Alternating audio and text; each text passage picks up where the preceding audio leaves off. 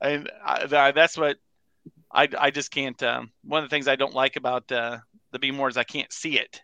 You know, that's one of the things that I, I wish I had the, the they had the fresh roast capability of seeing the the beans. I and that little window is really small, and you can't see anything in there.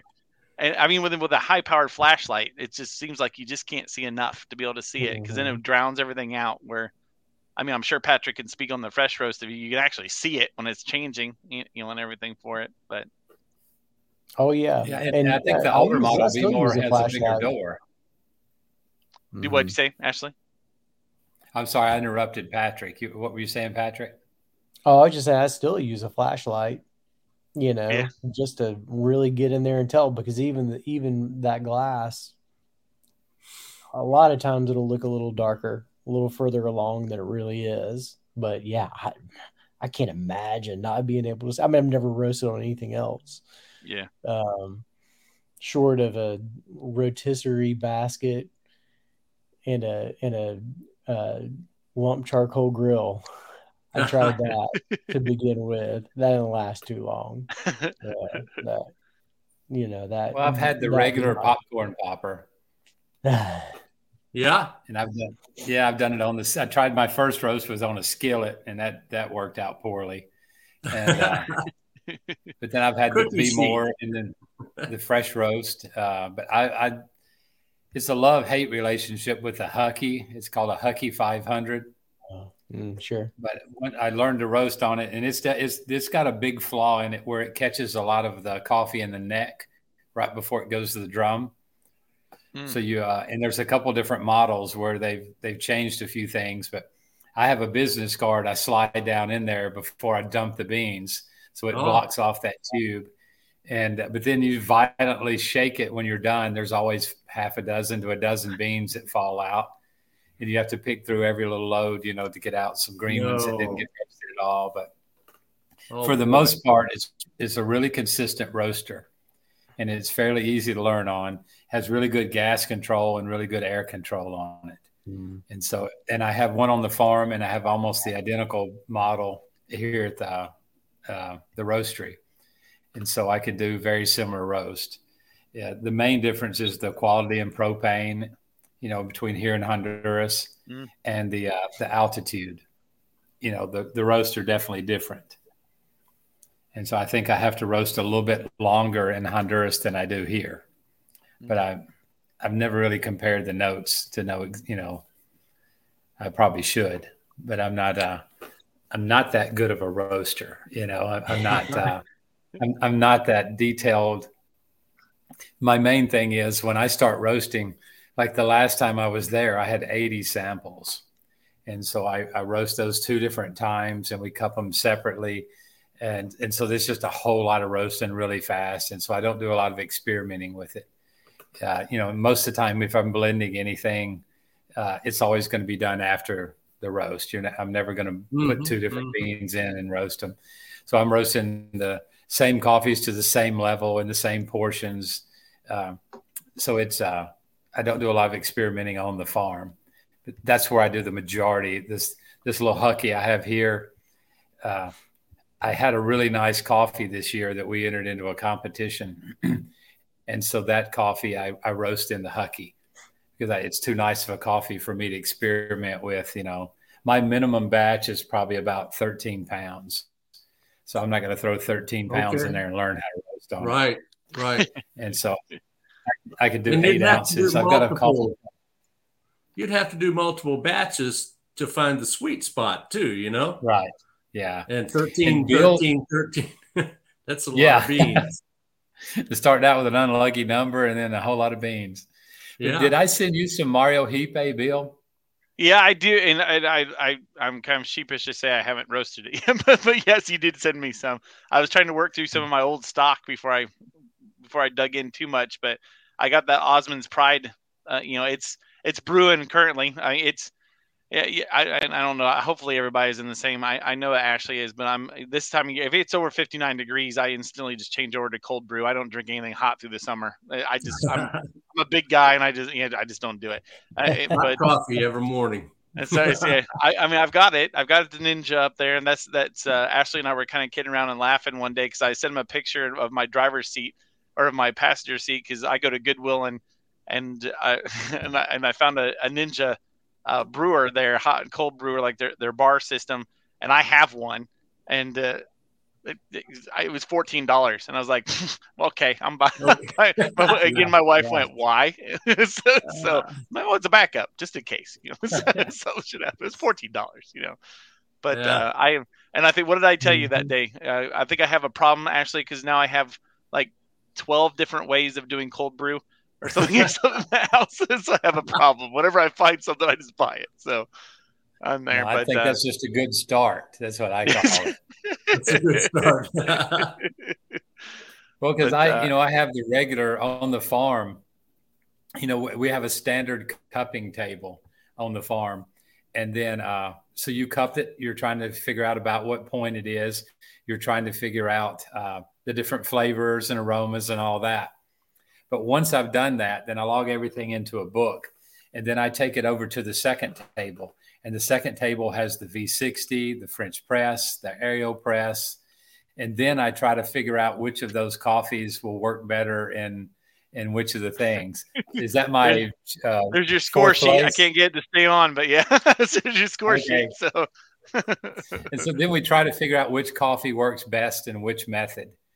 And then, and I also try after that, if I have time, I'll, I'll test a few coffees at a lighter roast and a darker roast, you know, yeah. but, you know, from the home roasters, I get more feedback than, and it's, and it makes me lazy because the, a, a guy with, you know, a pair of ProBats roasting eight hours a day, he's not going to get online with me and talk to me about his roast profiles because they're going to be some big industry secret, you know, but the home roaster guy roast is a big ProBat, you know, you know, they're talking to me all the time about, you know, they'll say, well, where do you, what do you do with the honey process Parainema? And I'll tell them roughly, but then, you know, I, I get more feedback from them. Well, I like that, but then I tried this and I really like that. And they give me more direction about where to go, you know? And, uh, and that uh, I had the idea the first year I sold green coffee to start selling to the, to the home roasters. And a lot of people are like, yeah, it's not worth fooling with. And, but then the big guys, they're just wanting the best coffee at the absolute lowest price. And it costs me a lot more to grow my coffee than it does other guys. And so I went up to Steve at uh, Mill City and sold them that coffee.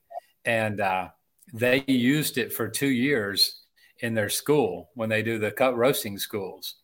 And, and I didn't even know it. But he put a plaque or something on the wall telling them where the coffee went from, uh, came from. And it was a Lempira washed, a Lempira honey, and a Lempira natural. And so when they did a, uh, roasting and they did cuppings, they could put the same coffee off the same plant, processed at the same farm, three different ways. And so, you know, he liked that idea. But then the, the majority of the roasters they sell are the smaller roasters. You know, they're not selling twenty-five Ks every time you turn around. And so we just started having people contact us. He put my website on there. And uh, and then I started joining. Well, I, I don't li- I'm not going to lie about something. And so in order to get on the Fresh Roast side, I bought a Fresh Roast. And then I wanted on, I got a Behmor to get on the Behmor site. And, you know, I got a popcorn popper, you know, and, and so I got on all those sites from that way. You got and on then, the Goodwill site. Yeah, I should do that. I have the ten percent Goodwill card. You know, you can buy that card at the beginning of the year and you get ten percent off all your purchases. But um, so my three ninety-nine French press, you know, I, I got forty cents off of it or something. But yeah, you know, that's how we, you know, we got so much more benefit from selling to the home roasters than, you know. And then two years ago, we had a hurricane hit and we, we lost sixty percent of our crop.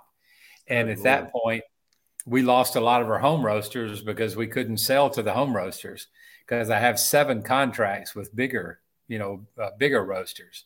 And right. so I couldn't legally, you know, not sell them coffee without some kind of repercussion. And so we had to, we had to pull back. And so I think Patrick's about one of the few that I was selling to. And, uh, you know, they just let me know they need coffee and we put some coffee on there all year. This year, we've had the Lempira and stuff, but uh, you know, we tried putting some of the other coffees, like my Bourbon. I was going to put fifty pounds on there, and the computer, something was wrong with the store. And so they fifty pounds turned into fifty purchases. And so with a, with a, uh, and so next thing I know, somebody came in and just kept buying and buying. And so one guy bought like one hundred fifty pounds of the Bourbon, and somebody did the same thing with natural. Somebody bought three hundred pounds of natural, just hitting six pounds at a pop, you know? And, uh, and so, yeah, it, uh, you know, it, we, it's hard to do everything, you know, please everybody all the time. And so we mm. just sort of quit. And, uh, but, you know, like Patrick posts about us all the time on social media, and, and, and Bill's been on there quite a bit, and Barry, who's not on here tonight, you know, he talks about it a lot. And so, you know, those guys have helped us out. Our goal has always been to, uh, to grow with the guys. And that was a point I was trying to make with the guy with three Behmors. You know, I sold him twenty pounds the first time, and then sixty pounds, and then I sold him two bags. And, you know, and now he's got an Artisan X. And so, you know, he's doing some serious roasting. And, um, you know, just to grow with, grow with you guys. And I'm guessing Ed doesn't want to be a commercial roaster, or he would have built a roaster by now. And so, well, I sell about twenty-five bags a week, and that's about cool. it. Cool. And um, exactly, what are you? Did, did you build your roaster, or what do you roast on? I built it. There's my okay. my sidekick. Yeah, Sammy. I thought that was your your helper. I, I, uh, I built a I built a drum, and uh, I bought a, a charcoal grill slash smoker, and uh, adapted everything together with a strong motor and a half inch axle and what have you. Um, and, uh, you know, I do twenty-five pounds a week. Um, and I, I sell it everywhere I go. I always have coffee with me, and I've got a, what I call the Java bean box out on my back deck, and people come by and grab a couple bags, you know, and honor system. They leave the money. Um, yeah, we, we do the same thing here. Yeah. Yeah, the the home-based vendor laws here in Indiana allow you to, you can sell at a farmer's market, or you can sell at a, at a roadside stand. Don't slip off the chair there, bud. Here. Yeah, a lot of states, they call that cottage law. Knock down. You okay? He slipped off the chair there. Scared him, I think. Uh, yeah, it's. Uh, I'm retired. I'm allergic to work, and uh, you know, I, I have no aspirations of building a huge business out of it. Um, you know, but I roast some pretty good coffee, and you know, people like it, and you know, we just. Uh, it keeps me from uh, hitting up the teller machine. And uh, kind of a good thing. Plus, I enjoy roasting. Yeah, I, I usually, I enjoy I usually buy like two full sixty or seventy kilo bags at a time, and most of the time from Royal, and uh, and that'll get me through two or three months, and then I buy a wow. couple more. You know, something different. Um, and how do they how do they ship it. that to you? What's that? How do they ship that to you if you buy two bags? Uh, F O B. They they have a truck that will bring it down within a couple of days, um, and uh, we're we're going to try something new the next time. They have been uh, shipping out of Wisconsin and shipping to Dayton Freight in Louisville. And I just go over there and pick it up at Dayton Freight. But they've told me okay. that they can ship out of New York and bring it straight to my house, you know, as long as there's somebody there to receive it. And so huh. I, I'm going to do that next time. We'll see how see how it works. Yeah, let me know how it goes, because that's one of the most difficult things for us. When somebody calls and says they're trying to make that, that leap into like wholesale pricing and stuff. Yeah. And with our shipper, we mainly use Yellow Freight. uh, we've used, uh, I'll think of a minute, but a couple of, you know, the regular freight companies, uh, and we really don't get a better price until we hit three bags of coffee on a pallet. And, yeah. But they, their requirements, it has to be shipped to a dock and, and all in a commercial address and all those right. things. So anything less than that, if they wanted to buy two bags, I just break them into fifty pound boxes and ship it to them, you know, FedEx. Yeah, they'll, they'll mm-hmm. ship uh, with a, a small truck, you know, uh, not a big semi uh, yeah. with a lift. Yeah. And uh, at least that's what they tell me. And they can bring it right to my house and drop it, you know, on the driveway. Uh, well, they charge us a one hundred twenty dollars lift gate fee. Uh, the the overall price last time was one hundred sixty-one dollars for for two bags. For, for two bags. Yeah. On well, a that's pallet. about fifty. That's about fifty cents a pound. Yeah. Yeah, that's cheap enough. Yeah. It's enough. Yeah, it, it works. Um, they raised out of Wisconsin. They raised the the price to one hundred ninety-one dollars. The last one I got out of Wisconsin, and I said, no, I this I I don't like this. The new guy that I was working with at Royal uh, said that uh, he was part of the shipping. You know, before he started doing what he's doing, he says I can get it out of New York for one hundred sixty. Uh, I said, okay, there's a better selection out of New York. Let's do it. Yeah. So um, they were going to ship it to Dayton Freight. And along the way, they said, oh, this isn't going to work. You know, that's, that's a totally different trucking company. They aren't going to take, they aren't going to accept our shipment. So I literally met this truck on the side of the road and transferred huh. it. transferred it from his truck to my S U V, um, took it off the pallet and threw the bags in the back of my S U V. And uh, it looked like a big drug deal, but yeah, it well, worked. It was kind of. Yeah, it, it worked. Caffeine is a drug, right? Oh, yeah. Well, yeah, I mean, yeah, that's been our biggest struggle. And it, even with, uh, especially with the co- uh, home roasters, Uh, sending the six pounds, the five. We used to do five pounds, and then I can squeeze six into a padded flat rate. And so we were doing six pounds for the minimum order. But uh, this year they cut out regional A boxes and regional B boxes. So that's, you know, that's hurt us because I know exactly how many I can get into a a top load box or a side load box. And, and so now we're having to, you know, buy more boxes.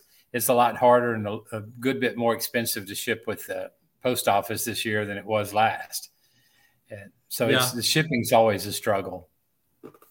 Well, I hate paying one hundred sixty bucks for shipping, but you know, it's, it's not a bad price up. though.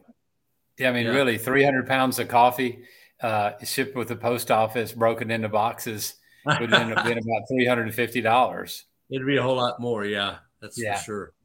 And so yeah, I try to keep my green shipping to a dollar and twenty-five cents and below. And if I can do that, then that's, you know, that's where you need to be. Uh, but yeah, the shipping's probably the worst part of the coffee business is, is trying to figure out, you know, what size box and U P S, FedEx, you know, who to send it with. And so, and that's why a lot of times guys will say, hey, can you send me a burlap sack? But you know, that, huh. that, burlap sack that I give them for free might cost seven dollars shipping, you know, extra on the what they've already right. bought. Yeah. You know? Yeah. And so, I'm one uh, of those guys. I've got one right here. I got one right here. My wife saw that yeah. when I opened them up. She goes, "Hey, we could do a sack race now." So oh, I was like, "No, these are going to hang up in my hang up someplace. I don't know where, but I've got well, a bunch of boxes of burlap bags so. out in the garage." Well, I, I enjoy hanging the bags up. Yeah, I think that'll be nice. Um, I keep the coffee in the house because my garage is not conditioned. It's right. either hot or cold, you know, and humidity yeah. and who, who knows what else. But actually, they're right behind me here. I don't know if you can. Uh, let's see if I can. Oh, yeah. Oh, there you go. It. Yeah. Yeah. I got some Kenya and uh, and an Indonesian Bali right now. Okay. That's what you call living with your hobby right there. I love there it. There you go. It's kind of a country, country decor anyway, so sort of looks like a, a general store in here. Well, my, my largest customer, he buys mainly from Olam and from Royal. And so, uh, you know, he gets just, well, he doesn't, I don't think he pays anything for shipping. They just give him a price because he usually gets six pallets at a time. And yeah. so he's getting that, he's getting that much at least every week. And so there, wow. you know, last year he sold one hundred twenty-eight thousand pounds of roasted coffee. So which meant he probably bought one hundred sixty, one hundred seventy thousand pounds of coffee, green. So that's a lot of coffee. All right, Ed, where are you going to put it all? Let's get Yeah, last year my farm produced one hundred sixty bags. That's how many the whole farm produced. And so, or no, yeah, last year that's what they did. I'm hoping this year for one hundred seventy-five. That's what my goal is. But next week they'll be through bags. Hand selecting. Sir? one hundred sixty bags? Yes, sir. Of the, the one hundred fifty pound bags. That's what I produced last year. Okay. What does and it take it was, to fill a container? I think a container will hold two hundred eighty. Okay. If you if you stack them by hand in a twenty foot container. Yeah. So yeah, we're you know we're nowhere near. The year before I had uh, over two hundred bags, or a couple of years ago I had over two hundred, and then the hurricane knocked us down to, whew, I think it was ninety-three bags that year. The oh, hurricanes hit. And then I you did uh, replant all those trees. Well, it's cut. We didn't have to replant them. We replanted it quite a bit, but we uh, we had to uh, you know to groom a lot of them and you know nurse some of them back that were pretty badly damaged. But once a tree's five and six years old, you just spent four years getting it to produce. Yeah, so you've got yeah. you know so a six year old tree has got six years of grooming and only two years of production. So if they weren't real bad off, we didn't cut them down. We just tried to, you know, nurse them back. So we went uh, one hundred sixty bags the next year. And so that was a pretty good jump from ninety-three. And then this year we're thinking one hundred seventy-five-ish is what I'm got my fingers crossed for. But uh, and I cut down two fields last year and replanted them with a different variety. What'd you I, plant? I used to have a, I used to have a yellow Catui. And it never cupped more than eighty-four point five. I don't like that. And it's one of my favorite coffees. But oh, really? I, it just it just wasn't going to cup, and so I just cut it down. And I planted Marciessa in its place. And Marciessa. I really like the Marciessa. And, and we'll have it online this year also. There's, there's something about the yellow cat that it's sort of a oddball, citrusy, mm-hmm. fruity type thing that yeah. I don't really like. Um, it's got a little bit of a tea quality to it. Yeah, and it's definitely it's a lighter, and it doesn't have as much coffee feel, the mouth feel, right, and the coffee taste. But I, I had some washed one time that was like about an eighty-eight or an eighty-nine, and I really liked it. And so for that reason alone, I planted a bunch of it. And I fooled with it for five years. And uh, it, it produced on its third year. It had a nice production on its third year. Awesome. But it just never was. It never could hit eighty-five. And huh. uh, so my first year of production, uh, the cupper told me it's similar to a woman having a baby at a young age. The baby tends to have bowed legs. Uh, you know, they tend to have more things. There's a lot of bowed legs in Honduras is because you got fourteen-year-olds having babies. There's oh, just not my. enough room in there, you know. Um, yeah, yeah. But he said that you're never going to have your best cupping score the first year. So the first year my Bourbon was eighty-four. The second year it was eighty-nine. And then uh, and that's a yellow Bourbon. And the first year my Marciessa was eighty-four. And the second year it was an eighty-seven. And so, you know, they I'm sure there's a point. You know, it's not going to just keep going. But, uh, you know, there's definitely some reasoning behind that analogy that You know, the yeah. first couple of years is not going to be the best. But the Marciessa produced a little bit of coffee the second year. It produced a good crop this the second, the third year, and then this year is the fourth year, and it's showing to have, you know, a really good crop. Nice. So it's, but I have a yellow Bourbon. Uh, uh, I, I got rid of the yellow Catui. I have an Catui. I have a Lempira, a Parainema, a Marciessa, a Mario Hipe. I have about one hundred plants of Mario Hipe and one hundred plants of Geisha. And uh, we've got a, a Julia variety of Robusta. Uh, we've got one plant, and this year I took the seeds, and we've got them in the seed house trying to grow them. So next year I'll have a Robusta planted in the farm is my hope. And uh, and so we're going to try to uh, end up having about – my goal would be to have about three thousand Robusta plants just so – you know, just to have something different all the time. Well, that sounds like bread and butter. You know, you can you can always sell that for uh, commercial grade. You know. Yeah, yeah, yeah. Um, if it doesn't, if it well, and we're doing a lot of flavoring. So last year I had three, uh, two bags of coffee that cupped seventy-eight, and so that's still in the very good range, but it's not specialty range. And so right. we just use it for flavoring. But, I mean, there's been years that we ran low on coffee, and I had to use an eighty-five point coffee to flavor. Oh, no. And you hate doing that, no. but the cus- customer wants to buy caramel rum crunch, and he's got the money. I'm going to sell him caramel rum crunch.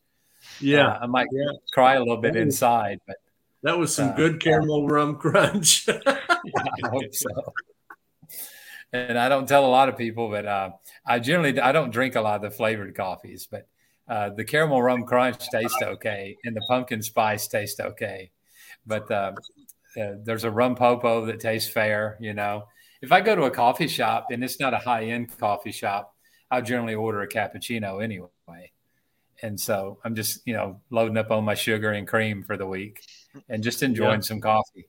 And the pumpkin it's spice cappuccino. Smells so good, man. If it's, it's just, if it's made right, it's a cappuccino. It's hard to beat. That's for sure. Oh, yeah. But the majority of the time it's black coffee. You know, I well, I good old sipping coffee. Yeah. You know, that's what I call it. It's it's quality enough to just sip, you know. Yeah. You don't need yeah. anything. Yeah. And uh, yeah, it's good stuff. Good stuff. And I try to tell my customers to to try the coffee black. You know, generally Always. give it a try before you start putting stuff in it, and then yeah. figure out you know, what's going to accent what, you know, and and then go from there. But now, do you sell your coffee, Ed, on the website or? No, I don't. I I uh, I just have a following of, of people that want to buy, you know, and they tell their yeah. friends and they give it as gifts. And, you know, I'll send a couple of bags out uh, twice a week, I guess. Uh, eat, you know, priority flat rate. And, uh, uh, you know, that's, that's all I, that's all I want to do, you know? Yeah. I don't want to work too hard. Yeah. Um, and, uh, you know, if I was doing thirty or forty bags a week, that'd be all right, I think, but twenty-five is good right now. And, you know, a little extra cash doesn't hurt. Oh yeah. Yeah, not many people have a hobby that pays. Yeah. Well, it, at least it will buy my own coffee. yeah, yeah. But I enjoy the I enjoy the whole process of of researching and tasting and buying and and roasting and cupping. The whole thing is just, you know, it's just uh, it's a passion, you know, and always yeah. has been. Yeah, but uh, yep. Yeah, good yeah, this times. Year we're going to go ahead. I'm sorry, I'm done. That's that's all I had. Oh, this year we've had some people asking us about you know do we sell different things, and so I think this year we're going to start drop shipping the the Royal V sixty. Uh, we we signed up the contract with uh, uh, Baraza for the Encore and the Virtuoso, those grinders, they make a really good. I've got the Virtuoso and the Encore, in in my cup in my coffee area in the lab in Honduras and in my house in Honduras. And so I okay. use those. I so use you commercial have- buns, you know, for the cupping lab because we're doing a lot more coffee a lot faster. You but, have an online storefront? Sir? You have an online storefront? Yes, it's at legacy farms coffee dot com, and you can okay. buy green or roasted. Uh, we bought some cup, you know, coffee cups, and they sold out really quick, and I've got to get those ordered. And we're looking at some hats, but hats are really expensive, and so we're trying to find. I've got a hat I like. I just yeah, we might just buy all those. That's what, yeah, that's what people want. Yeah, yeah. But yeah, we're going to reorder this week. We're reordering the cups, and then as soon as we can, we'll figure out. Uh, Jose was sending me some links on where to buy some. Uh, Uh, where he gets his hats from and stuff. Okay. But yeah, and selling some cupping stuff, you know, just the basic. We've got cupping bowls in Honduras that have our logo and stuff on them. And so I bought nice. a laser thing this year, and I'm going to try to see if I can't burn our logo into the glass, you know, cupping uh, bowls, because they're they're two hundred milliliter bowls. And that's official cupping. You do twelve grams of coffee, two hundred milliliters of water. And so I, we bought them uh, that are roughly that size. A friend of mine bought a laser. And oh, he okay, yeah. Posters, you know, yeah. etching text into it like that. Yeah, uh, it's pretty cool, you know. Can't cost yeah, I'm too much. Play with it.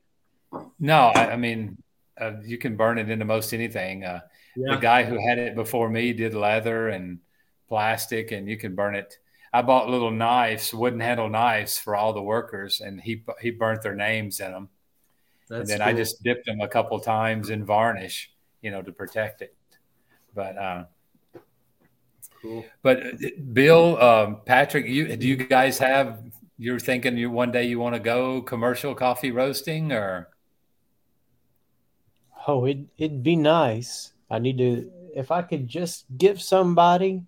To give me the winning lottery ticket for about, I don't know. I feel like if I had, I feel like if I had a half a million, I could do it right. Uh-huh. Well, I, I can tell you, I did it on a whole lot less than that.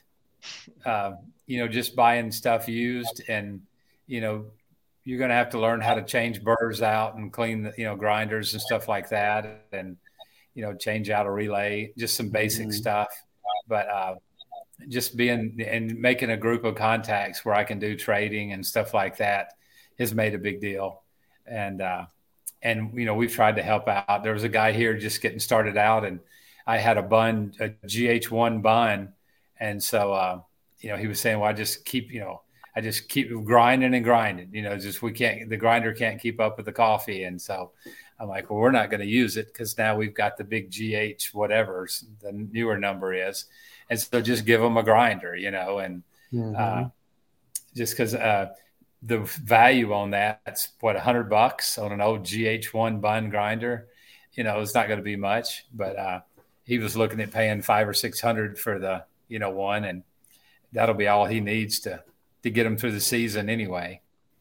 But yeah. I, I do a lot of trading. And, uh, you know, I've just got the uh, – I, I was able to buy a roaster in Honduras, and it cost me twenty-five hundred dollars to ship it down here. And so, you know, most people don't have that option, you know. Uh, and so it just, you know, I was roasting coffee in Honduras and shipping the roasted coffee to the States. Uh, and so I just asked the guy, mm-hmm. could you ship the roaster down there? And he's like, yeah, just put it in a box. He said, you put it in a box, I can ship it. And so we put two pallets together and put this, I think it weighs about twelve or thirteen hundred pounds, and stuck it in a box and shipped it to the States. Three months later, they had lost it and couldn't find oh, it. No.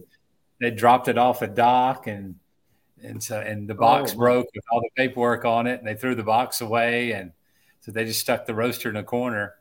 So I spent some time calling every step of the route, you know, and finally somebody said, you know, oh, we we got a ticket in one day, and there was supposed to be two pallets, and it didn't show, and we filed a report, but then that manager left. I don't know what happened. And so I started calling, and so one woman said, well, we'll do an inventory at the end of the day, and she did. And you know, it's it's I said, it's as big as one of those little electric car things they have out there on the road. I said, you know, you can't lose it. And she's like, honey, we've lost full containers before. Oh, no. Don't tell me that. But, uh, wow. But yeah, I, we got it here, and we had a had built an attached garage to the house. And so I'm in the seventy-year-old detached garage. And we did like six thousand dollars worth of work to it, putting in the triple sink. And, you know, I did all the plumbing, the electric, and insulated the walls and the roof and all that, and uh, built racks. I mean, my storage racks are just built out of two by fours. I don't know. Now it's got the green screen on. It's just going to show me.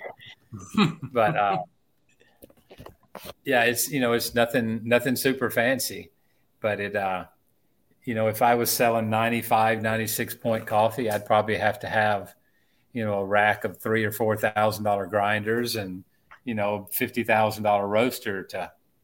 But you know, I've I've got a good coffee. I've got a good customer base. Uh, you know, we've got a lot of good reorders. You know, a high prop. You know, high statistics on reordering, and so far everybody likes the green coffee. In eight years, I've had one guy complain about the green coffee. Look, and I said uh, I was sorry. All right. No, it's too late now. I maybe maybe cry in front of people. He must have been really bad at roasting, man. I don't know. I sent him. I sent him the same order again. I let him pick different coffees, and I sent him the same order, and he never ordered again after that. So, oh my! I figured he was just. I'm, I'm hoping he was just trying my warranty out, and there wasn't really something wrong with the coffee.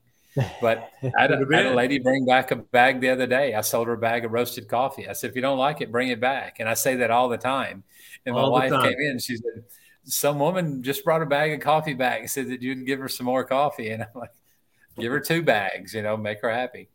But huh. It was a natural, and it was a lot darker than I usually roast it. Wow. And I drank it, and there's nothing wrong with the coffee, but I don't like dark. And apparently she doesn't like dark. And so we'll drop it right off at the homeless shelter, you know, and uh, it's a small price to, pay to yeah. keep a customer, you know?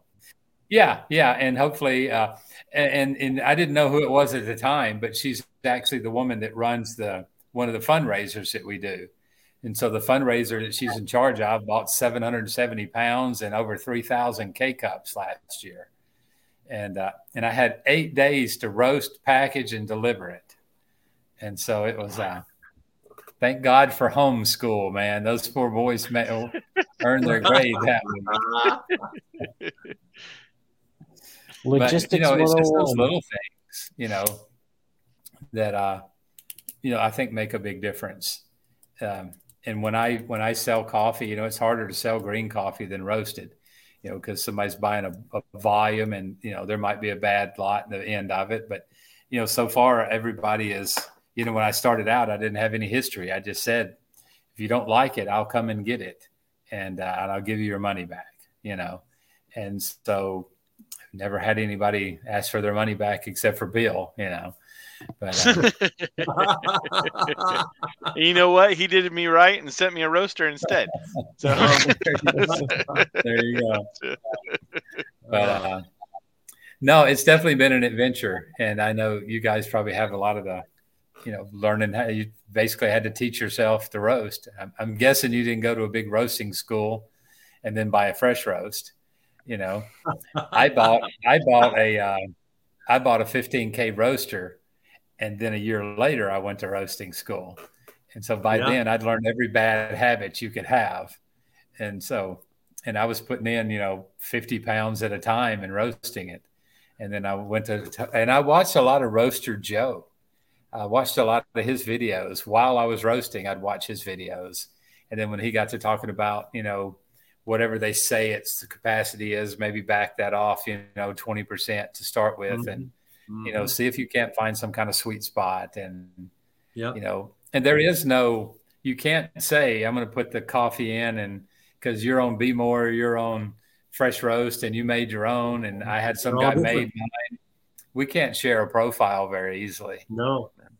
You know, and so no. it's just, it's every man for himself to an extent. Not that we're not going to give you what we have, the information we have. You just have to learn a lot of it for yourself. And and at the end of the day, it's uh, it's what tastes good to you. And you have to take those temperatures with a grain of salt too, because depending on where that probe sits in your roaster and, you know, all kinds of variables, you're not going to get the same measurement that the next guy does. Yeah. Yeah. You know, yeah. and uh, you have to know where certain things are going to happen on your thermometer, you know, no matter what the number says. yeah. Uh, yeah. At least in my experience. Uh, well, mine's a full artisan roaster. It had a cheap Chinese thermostat uh, in the very top of the drum. And in the first month or so, it just quit working. One day the needle just was down and didn't come up again. And so I bought a, like a Ashcroft, a good, you know, a nice name brand. And, uh, but then when I had time, I had the ability to, uh, the luxury of going to a, all my customers were bigger back then. And so I'd lo- I'd seen a lot of the uh, ProBats and all the bigger names of roasters. Mm-hmm. And I'd taken notes and, and always took pictures with my customers. And so I went back and started looking and like, where's that air probe at? And where's that, you know, probe in the door, or where's it at? And so I drilled a couple holes in my door before I figured the right place for the probe, you know, because it matters if it's on the down t- turn of the mm-hmm. drum where the coffee's yeah. falling and there's still a yeah, lot yeah. hanging all the time, or if it's that bunch spot when it's loading up, getting ready to catch that next bat to go up. Right. And so that's where I put it, in that bunch area.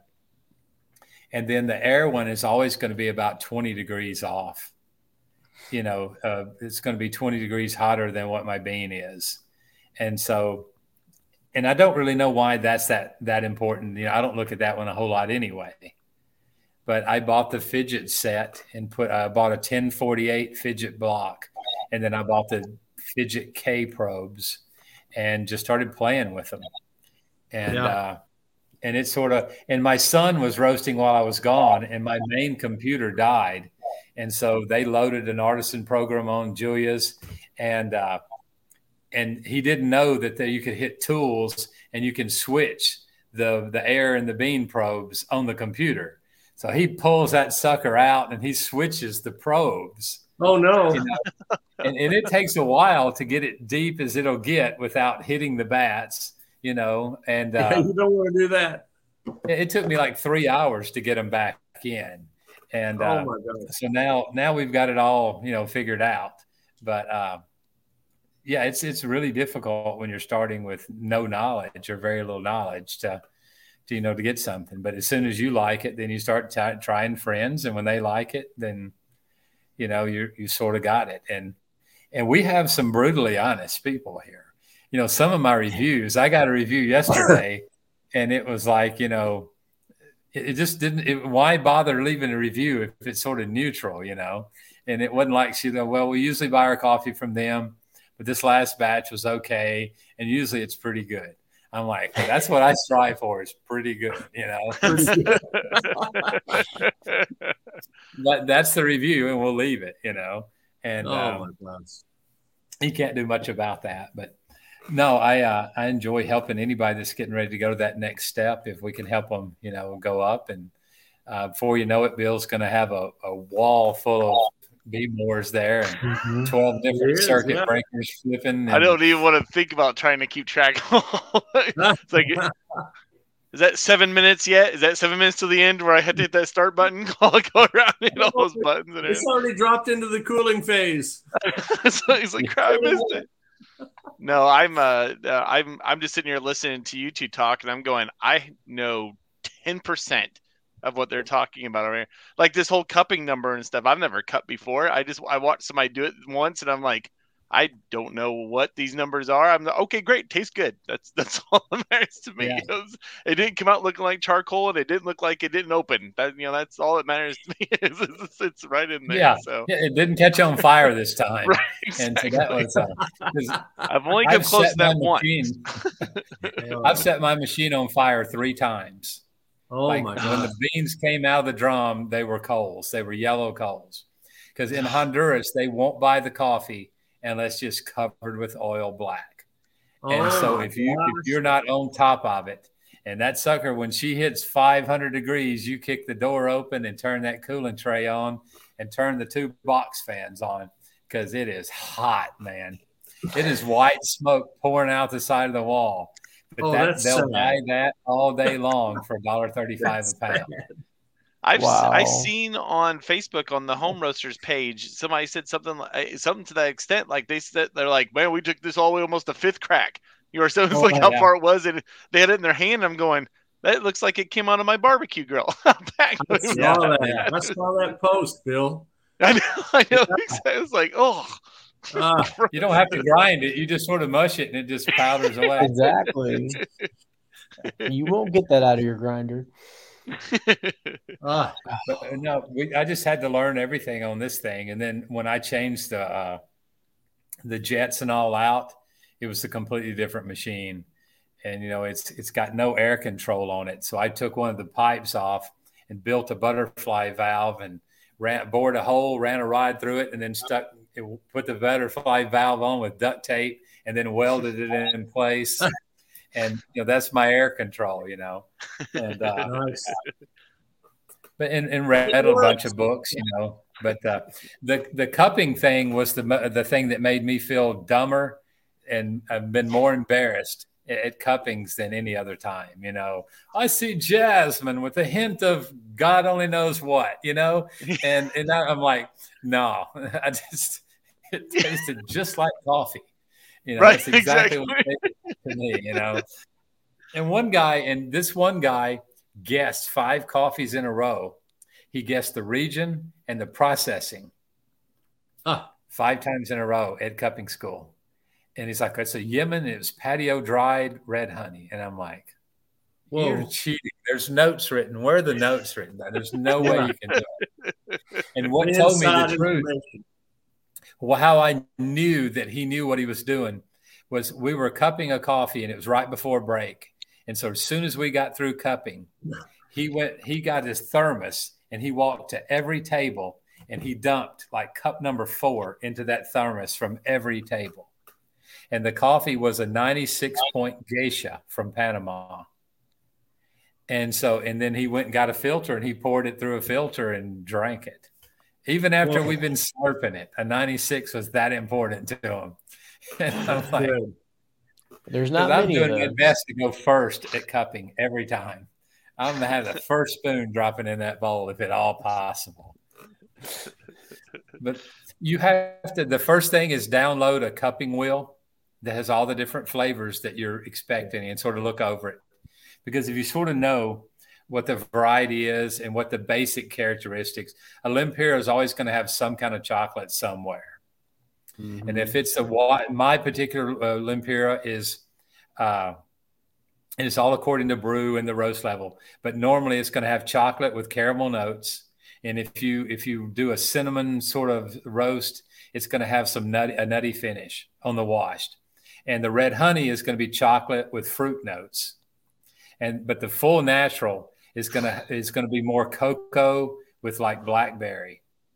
Yeah. And so blackberry. Always that one coffee is almost always, in my experience, is gonna have the chocolate. That's gonna be the one thing. So you know to look for the chocolate. You know, figure out, you know, your aromas. You're gonna pick up something from the aromas and just play with it. But you've got to cover the entire tongue because you've got sour, bitter, sweet in your on your palate. And so you want to hit that thing and just just, circ- just suck it in. And you cover that whole palate and you aerate it all at the same time. And you'll have the best chance of figuring out what's in there. And and after doing it for like eight years, uh, I can I can get within about a point and a half of most coffees, you know, pretty consistently. My coffees I know better than anybody else, I guess. Yeah, sure. And so I can get I can get real close.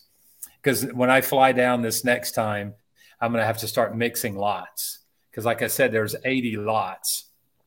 And so a lot of them are Lempira washed, but the cupping notes could be, you know, two points different. So I'm not going to mix an eighty-four with an eighty-six.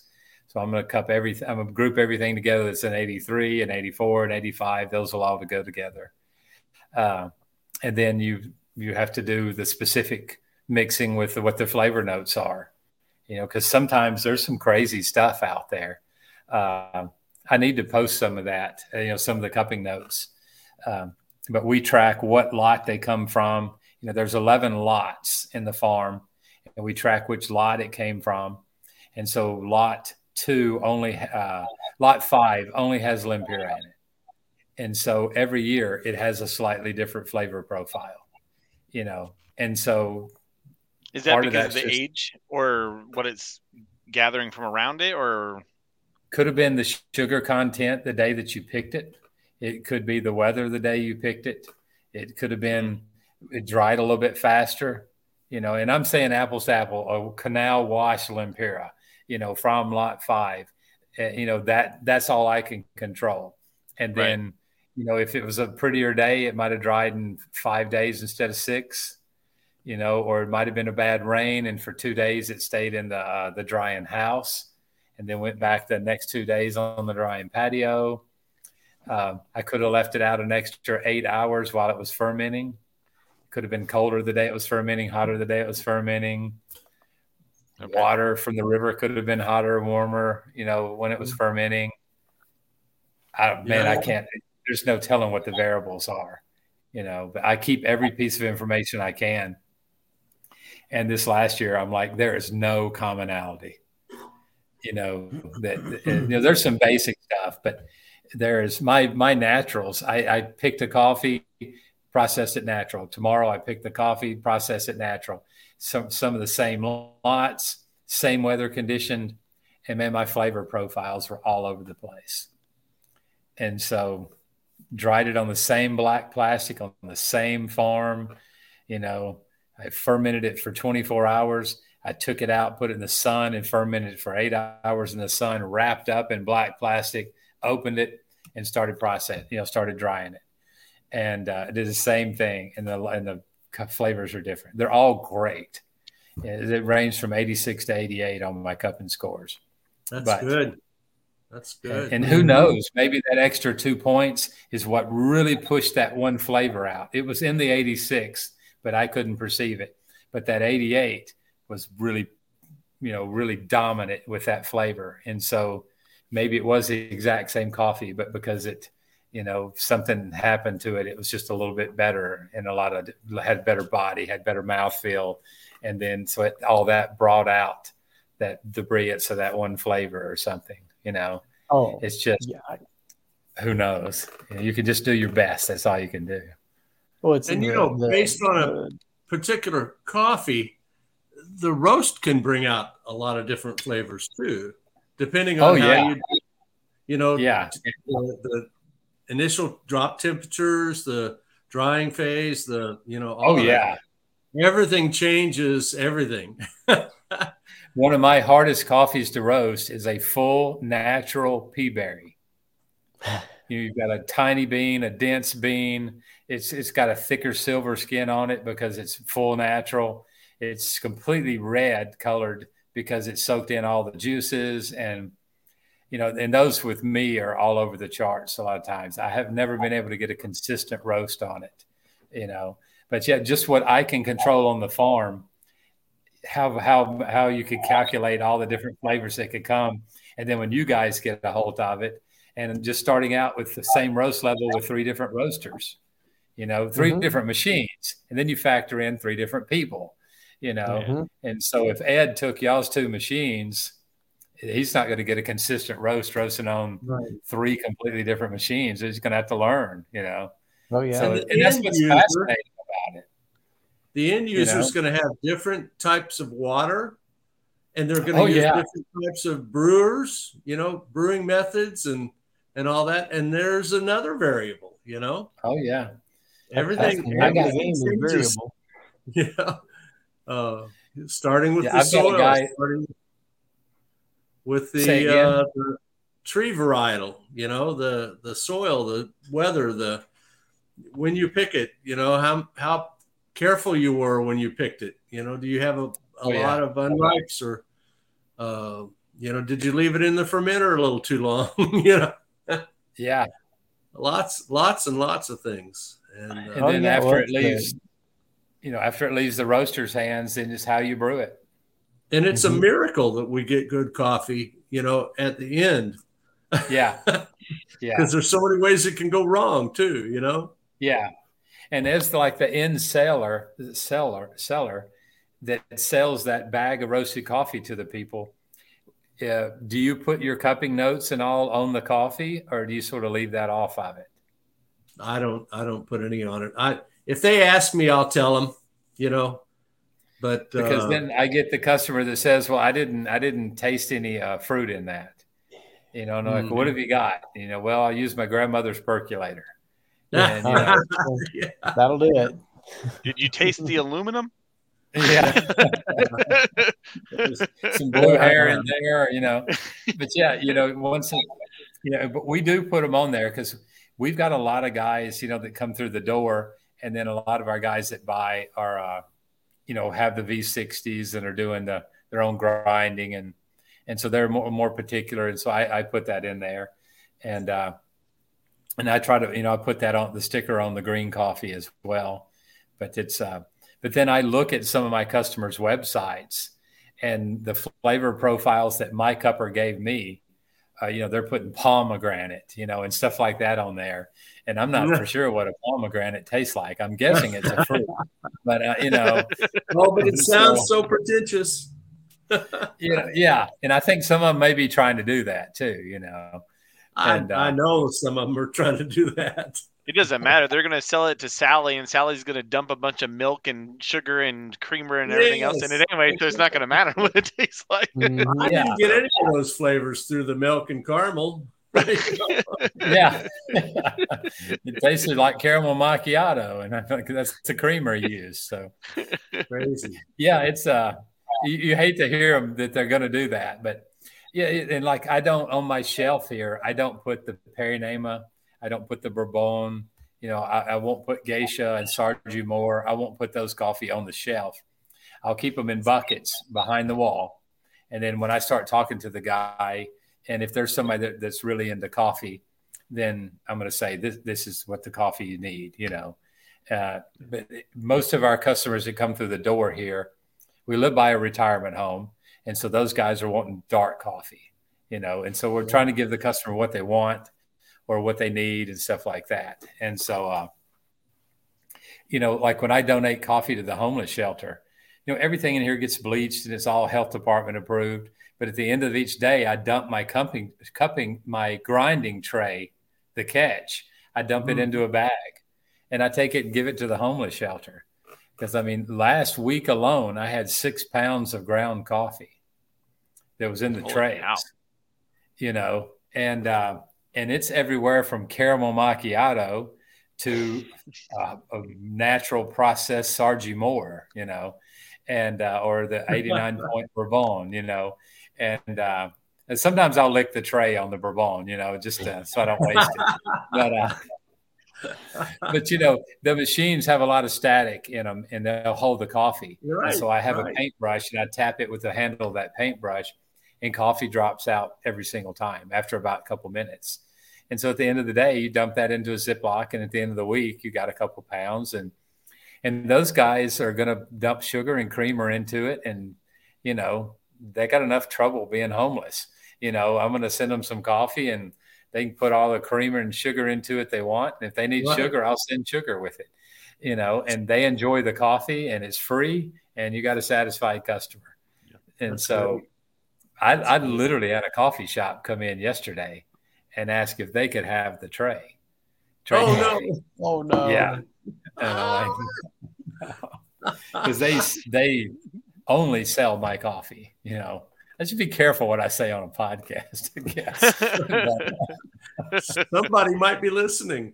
yeah. You know, if they're drinking it at their house, that's great, you know. But if a customer really is off put by, you know, that coffee, then, uh, and, you know, and they know that that's my coffee in the storefront, then, yeah, that probably wouldn't help me, especially in a small town. But it, it's it's hard to keep the customers happy. You do what you can. and uh, Crazy. We always give away some free samples, but, you know, I learned real quick when I started selling to the home roasters, you can't give away free samples. Because then I watched on a website one day, and they're talking about, oh, I forget something Brothers was doing, you know, you could call them and get samples, but, you know, he said, you can use your wife's work address one time and then use your address the other time. I'm like, oh man. So I got to watch out for this now, you know, because already if I send samples and somebody buys it, they have to buy twenty-six pounds of my coffee before I break even.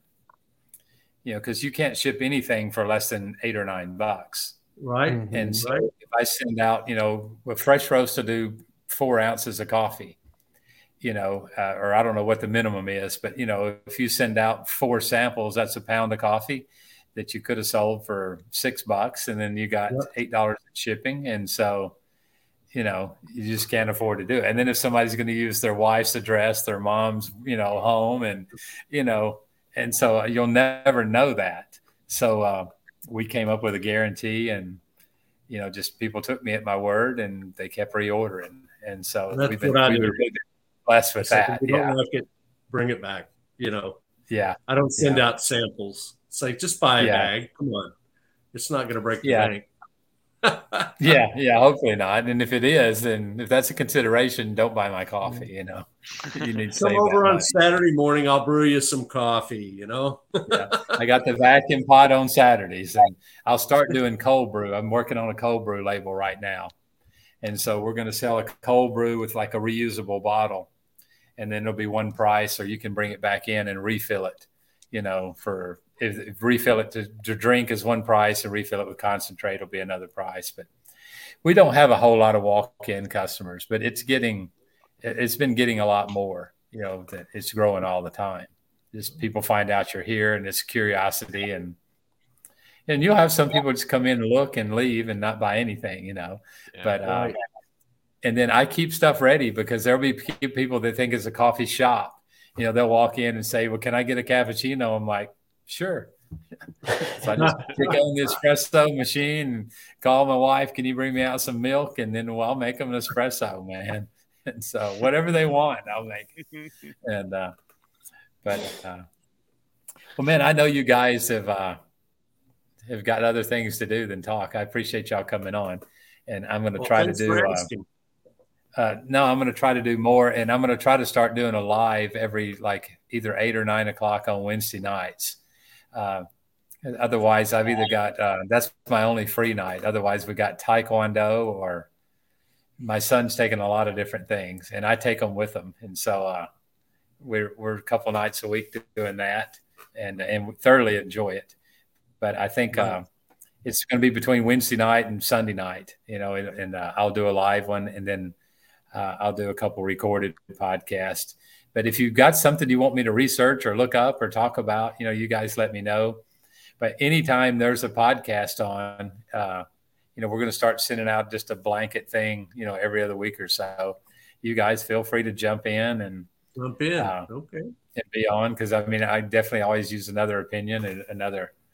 You know, you guys definitely have a different perspective. Uh, I've got a lot of experience burning coffee on the Fresh Roast. that's, that's my main thing. But, um, but no, I, I appreciate you guys being in here. And if you ever get to the point where you're, you have a website or something you want to plug, I definitely want to get you on here where we can plug that. Or, or if cool. you're, if you're doing anything I can help you with, you guys let me know. Cool. Awesome. Well, thanks. All right.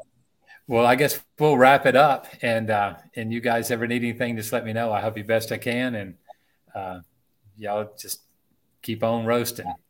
It's been nice chatting with all of you guys. Yeah, all hit right, me up. Great. I'm on Facebook, guys. If you guys are on Facebook, you know, hit me I, up and add me. Up.